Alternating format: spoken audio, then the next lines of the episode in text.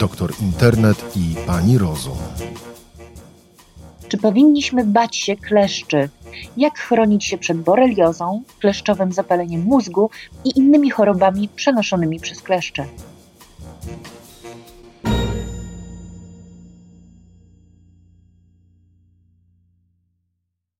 Przyszła wiosna, a wraz z nią inwazja kleszczy. Oto, jak się przed nimi chronić i jak mogą nam zagrozić? Pytamy dr Aleksandrę Sędzikowską z Katedry Biologii Ogólnej i Parazytologii Warszawskiego Uniwersytetu Medycznego. Dzień dobry pani doktor.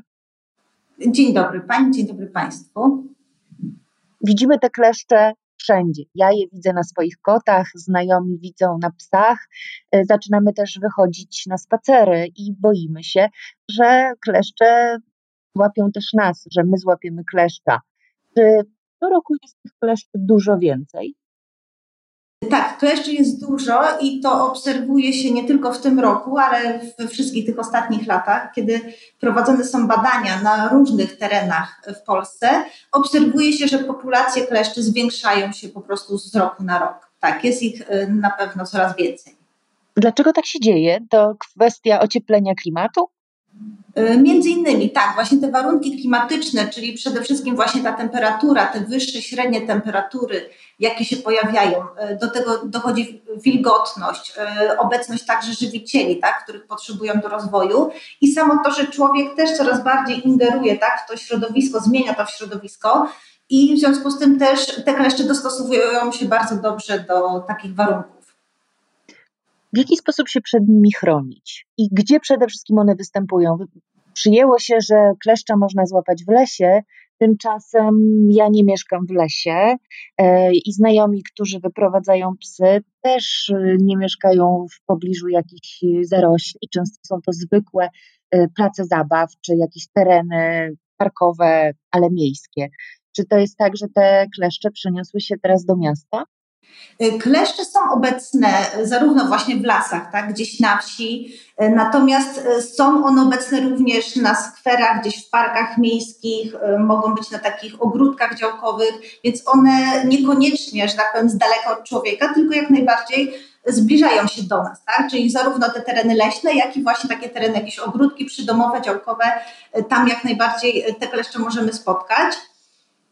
I kleszcze, żeby się przed nimi uchronić, to podstawowa zasada jest taka, że jeśli wybieramy się na taką wycieczkę w te tereny, gdzie kleszcze występują, na przykład wychodzimy do lasu, to tak najprostszy taki sposób, ale dosyć skuteczny, to jest odpowiedni ubiór, tak? Czyli powinniśmy ubrać się tak naprawdę w długie spodnie, długą bluzkę, dobrze na przykład jeśli ta bluzka jest jasna, e, wtedy po prostu łatwiej tego kleszcza będzie zauważyć, który ewentualnie by na nas wszedł. E, do tego dochodzą zakryte buty i może nie wygląda to jakoś bardzo modnie, ale też dobrze jest włożyć e, na przykład skarpetki na spodnie, tak? Chodzi o to, żeby jak największą część ciała zakryć ponieważ ten kleszcz, kiedy wchodzi na człowieka, to on nie wbija się od razu w pierwsze lepsze miejsce, które znajdzie, tak? Tylko ten kleszcz chodzi szukając sobie jakiegoś dobrego miejsca. Jeśli my tak maksymalnie się przed nim ochronimy, tak? To musi wejść na buty, później na spodnie, gdzieś na bluzkę, szukać tego miejsca, w którym mógłby się wbić, tak? Szukać tej skóry i wtedy jesteśmy w stanie go po prostu wcześniej zauważyć, tak? Więc absolutnie, jeśli idziemy gdzieś do lasu i tym bardziej, jeśli gdzieś tam będziemy chodzić po takich leśnych ścieżkach, tak? Gdzieś tam będziemy chodzić w jakieś zarośla, to na pewno nie krótkie spodenki, nie krótka bluzka, tylko właśnie jak najlepiej zabudowane jakieś buty, właśnie długie spodnie, długa bluzka, bo możemy wtedy je zauważyć, tak, te kleszcze.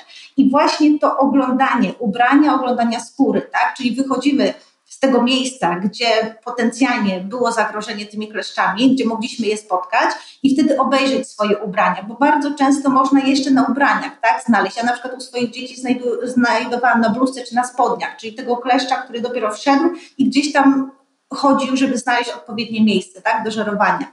Więc od, oglądać swoje ubrania, później jak wrócimy do domu, obejrzeć skórę, tak, czyli te miejsca, w których e, kleszcze e, mogą być znalezione, tak, czyli tutaj pachwiny, e, zgięcia, czy na przykład e, okolice intymne, tak? U dzieci też e, ważne jest to, żeby sprawdzać skórę głowy, one mogą być za uszami, tutaj na linii włosów, gdzieś tam na karku, tak? Na tej skórze owłosionej u dzieci zdarzają się zdecydowanie częściej niż u dorosłych, tak? Czyli mówię odpowiedni ubiór, oglądanie siebie, skóry, nie wiem, wzięcie do dodatkowo prysznica jeszcze, tak? Po takim powrocie z lasu, żeby zminimalizować tą szansę tego kleszcza na wbicie się w skórę. Pani doktor, a co z repelentami? Bo nie wszystkie, nie zawsze możemy się ubrać od stóp do głów. Czasem jest bardzo gorąco, również w tym lesie, do którego idziemy. Jeżeli jest 30 stopni, parno, no to nie zakryjemy się całkowicie. Nie zawsze założymy te skarpetki. Y, czy wtedy warto się popsikać jakimś repelentem, czy posmarować? A jeśli tak, to jak? Tak, oczywiście są różne dostępne repelenty tak, na rynku e, w formie najczęściej jakiegoś sprayu, tak, który możemy zarówno zastosować najczęściej na skórę, jak i e, na odzież. Oczywiście to trzeba e, zawsze przeczytać to, co jest podane przez producenta. I takie repelenty, one odstraszają. Tak? Najczęściej one są przeciwko kleszczom i różnym owadom latającym. Y, i one mają skuteczność, tak, według tam producentów, według różnych badań do kilku godzin. Więc jeśli wychodzi na te kilka godzin, możemy zastosować takie repelenty, natomiast jeśli przebywamy dłużej, to dobrze jest to jeszcze raz powtórzyć wtedy, tak? Czyli jeszcze raz po jakimś tam czasie psiknąć się tymi repelentami, jeśli mamy jakąś tam dłuższą wyprawę w takie miejsce. Czy można je stosować również u dzieci? To są zwykle dość silne środki, prawda? Dlatego mówię, to istotna jest ta informacja, która jest podana od producenta, tak? Mamy takie repelenty, na których jest napisane, że może być stosowana przez dzieci lub nie może. Oczywiście to wszystko też jest sprawa indywidualna. E, indywidualna. Ktoś może mieć jakąś reakcję alergiczną, tak? Na te repelenty, więc wtedy lepiej jest po prostu popsikać na odzież, na ubranie, tak? Które mamy. Mówię, to jakby jest dosyć dużo na rynku, tak, dostępnych tych produktów, więc najlepiej zawsze zapoznać się z tą informacją, czy może być stosowany u dzieci e, dany środek. Kleszcze to przede wszystkim zagrożenie boreliozą, dlatego się przed nimi chronimy, dlatego się ich boimy. Na czym polega ta choroba i jakie objawy, może jeszcze nie choroby, ale zakażenia nią, takie pierwsze powinny nas zaniepokoić? Tak, czyli z boreliozą jest tak, że to właśnie ta przez kleszcze najczęściej przenoszona choroba, tak jak Pani wspomniała. I tutaj istotna jest taka obserwacja mm, tego miejsca ukucia kleszcza, tak? ponieważ jeszcze tak jakby wracając trochę, jeśli już tego kleszcza znajdziemy, to ważne jest to, żeby szybko go usunąć, bo im dłużej ten kleszcz znajduje się, żaruje, tak, w nas, znajduje się na naszej skórze, wtedy jest większe ryzyko, że przekaże nam te patogeny, tak? Czyli jeśli kleszcz dosłownie zdążył się wbić, my go wyciągniemy, to ryzyko takiej boreliozy jest dużo mniejsze. Natomiast jeśli ten kleszcz przez dłuższy czas e, przybywa, żeruje na nas, tak, to już jest większe ryzyko, że jednak te bakterie, które sobie miał, przekaże nam, tak, i wtedy może dojść właśnie e, do, tej, do wystąpienia tej boreliozy. E, I tutaj istotne są takie pierwsze te obserwacje, które pojawiają się w miejscu tego wkłucia kleszcza. To jest tak zwany rumień wędrujący. I to jest e, po prostu taka zmiana czerwona, która pojawia się wokół tego miejsca ugryzienia. Ona w środku trochę jest przejaśniona, więc to wygląda tak jakby pierścień, taka obręcz wokół ugryzienia. I ona, ta zmiana będzie się powiększała. I to jest jakby pierwszy taki znak, ten rumień wędrujący, on może pojawić się po tygodniu czy po kilku tygodniach od wkłucia kleszcza i to jest bardzo ważne, żeby wtedy zgłosić się do lekarza i powiedzieć tak, że mamy tą zmianę i to jest właśnie to miejsce, którym znaleźliśmy czy tam usunęliśmy kleszcza. Tak? Natomiast ten rumień wędrujący wskazuje nam, że to jest borelioza, natomiast nie pojawia się on zawsze. Tak? W zależności od tych danych literaturowych mówi się, że powiedzmy u połowy pacjentów ten rumień wędrujący jest, natomiast u połowy tego nie ma. Tak? Czyli ci pacjenci, którzy mają rumień wędrujący, jest to wyraźny wskaźnik na to, że jest to borelioza, można dalej prowadzić leczenie i badania. Natomiast u niektórych pacjentów nie ma żadnych takich zmian na skórze. Dlatego jakby po pierwsze obserwować to miejsce, po usunięciu kleszcza to miejsce jest dobrze zdezynfekować. Ja akurat byłam tą osobą, która dostała rumienia wędrującego. Nie widziałam tego kleszcza, który mnie ukąsił, ale zauważyłam bardzo charakterystyczny, znaczy książkowy przykład rumienia. Poszłam do lekarza, dostałam antybiotyk, że zawsze powinniśmy właśnie tak reagować. Tak, oczywiście. Jeśli mamy takie zmiany na skórze, powinniśmy to zgłosić. I tak jak pani tutaj mówi, pani nawet nie zauważyła kleszcza, tak? Czyli może być taka sytuacja, że jest takie miejsce na przykład, w którym codziennie się nie oglądamy, tak? I nie zauważymy, że ten kleszcz przez jakiś czas tam przebywał. Dlatego jeśli jakieś zmiany się pojawiają, zawsze warto skonsultować to z lekarzem, a tym bardziej, jeśli właśnie mieliśmy jakiegoś kleszcza i w tym miejscu robi nam się cokolwiek, tak? Po tym, y, po tym usunięciu kleszcza, to zawsze zgłosić się z tym do lekarza, tak? Żeby mogła być prowadzona dalsza diagnostyka, bo to jest ten sam początek rumień wędrujący. Wtedy to leczenie też jest e, bardzo skuteczne, bo to jest sam początek, tak? Później musimy pamiętać, że ta bakteria zaczyna pokonywać kolejne jakby bariery, tak? Czyli najpierw jest w skórze, a potem przechodzi do narządów, do tkanek, tak? I wtedy już jakby to są te kolejne etapy tej późnej boreliozy, tej właśnie narządowej, która już atakuje jednak e, nas od środka, ta bakteria. Moja bliska koleżanka właśnie była takim przypadkiem, w którym boreliozę bardzo poważną rozpoznano późno, to znaczy zemdlała i trafiła do szpitala, była, miała paraliżowaną część, z tego co wiem, to przynajmniej twarzy, nie wiem czy to się przeniosło na całe ciało. E, połowy, po, na, na połowa ciała, połowa twarzy po prostu nie reagowała w ogóle. E, leżała na oddziale zakaźnym miesiąc, to było 10 lat temu, ale objawy tej boreliozy, czy też powikłania po niej towarzyszą jej do dzisiaj w postaci migren. Czy często mamy z tak ciężkimi przypadkami choroby? To właśnie wszystko zależy właśnie od tego rozpoznania, tak? Jeśli jest wcześniej rozpoznana choroba, to zawsze to leczenie jest trochę łatwiejsze, tak? Natomiast jeśli to jest e, już przez jakiś, pod jakimś dłuższym czasie, nawet po wielu latach, tak? Ta bakteria zdążyła dostać się właśnie do narządów i mogą być właśnie takie objawy neurologiczne, tak? Także niestety to może być postać właśnie skórna, stawowa, czy właśnie taka neurologiczna, ta neuroborelioza, która jest, no, tak jak pani zaobserwowała po swojej koleżance, e, tak naprawdę bardzo niebezpieczna. E, tutaj na to składa się wiele czynników, między innymi właśnie też ta diagnostyka, tak? ponieważ od razu, kiedy mamy kleszcza, to nie jesteśmy w stanie zdiagnozować, czy jest ta borelioza, bo nie ma jeszcze przeciwciał. Tak? Przeciwciała pojawiają się później, więc też można zrobić po ugryzieniu przez kleszcza, można zrobić takie badania, tak? po jakimś tam czasie, tak? po kilku tygodniach zrobić te badania właśnie przeciwciał, tak? czy ewentualnie ta borelioza została przekazana.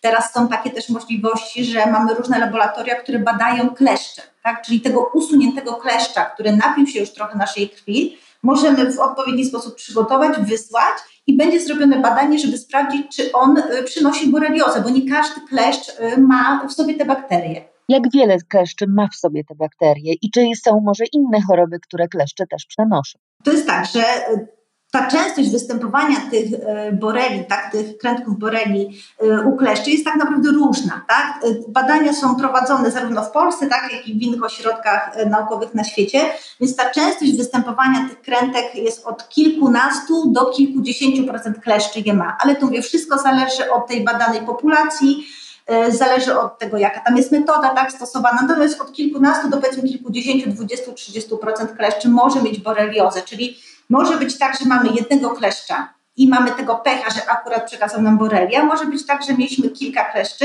i akurat żaden z nich tej e, boreli nie miał, tak? więc nie przekazał nam y, tych bakterii, więc nie będziemy mieli wtedy boreliozy. A co z innymi chorobami, które kleszcze mogą przenosić?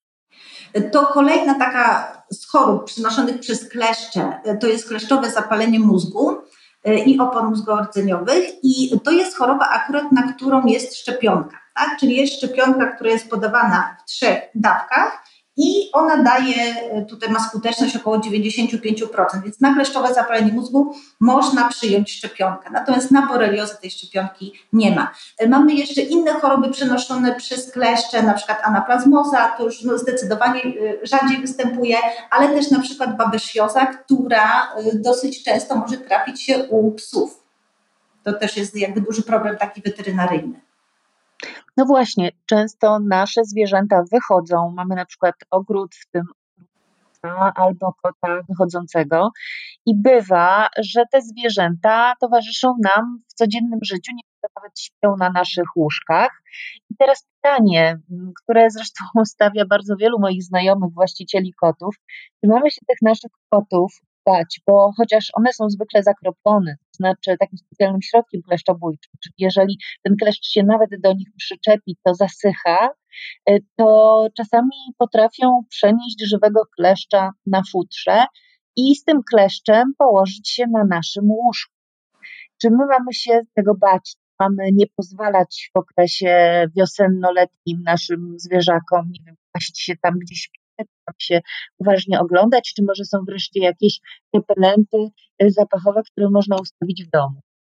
To powiem może tak, jakby uważam, że no, nie powinniśmy bać się tak, naszych własnych zwierząt, tylko powinniśmy być ostrożni bo tak naprawdę kleszcze są i kleszcze będą, tak? Nie możemy jakby bać się wszystkiego, nie wiem, bać się wychodzić z domu. Musimy nauczyć się żyć z tym środowiskiem, które nas otacza, tak? Także z, z tymi wszystkimi zwierzętami. E, tutaj, e, tak jak Pani mówi, są różne środki, tak? Żeby te e, kleszcze nie atakowały tak, tych zwierząt domowych. To są postaci kropli, na przykład bardzo powszechnie się stosuje. Różne obroże, szampony, spreje, to jakby trzeba dobrać oczywiście do zwierzęcia, bo czasami inne są dla psów, inne są dla kotów. I tutaj, tak jak mniej więcej u człowieka, tak? Wiadomo, że ten pies po, pobiegnie gdzieś w jakieś zarośla, tak? Będzie gdzieś mm, tam powiedzmy się bawił, czegoś szukał, no i te kleszcze może mieć na sobie, tak? Jeśli jest niezabezpieczony, no to te kleszcze mogą być gdzieś bite w sierści, natomiast jak jest zabezpieczony, to najważniejsze tak samo jak człowieka, tak samo po prostu obserwować, sprawdzić to zwierzę, tak? Jeśli wróci z jakiegoś spaceru, przejrzeć po prostu, e, czy nie ma gdzieś e, tych kleszczy tak? I wtedy takie kleszcze albo usunąć, albo zdjąć z tego zwierzęcia i po prostu je zabić. Bardzo dziękuję pani doktor. Moim gościem była doktor Aleksandra Sędzikowska z Warszawskiego Uniwersytetu Medycznego. Bardzo dziękuję Państwu. Słuchaj więcej na stronie podcasty.rp.pl.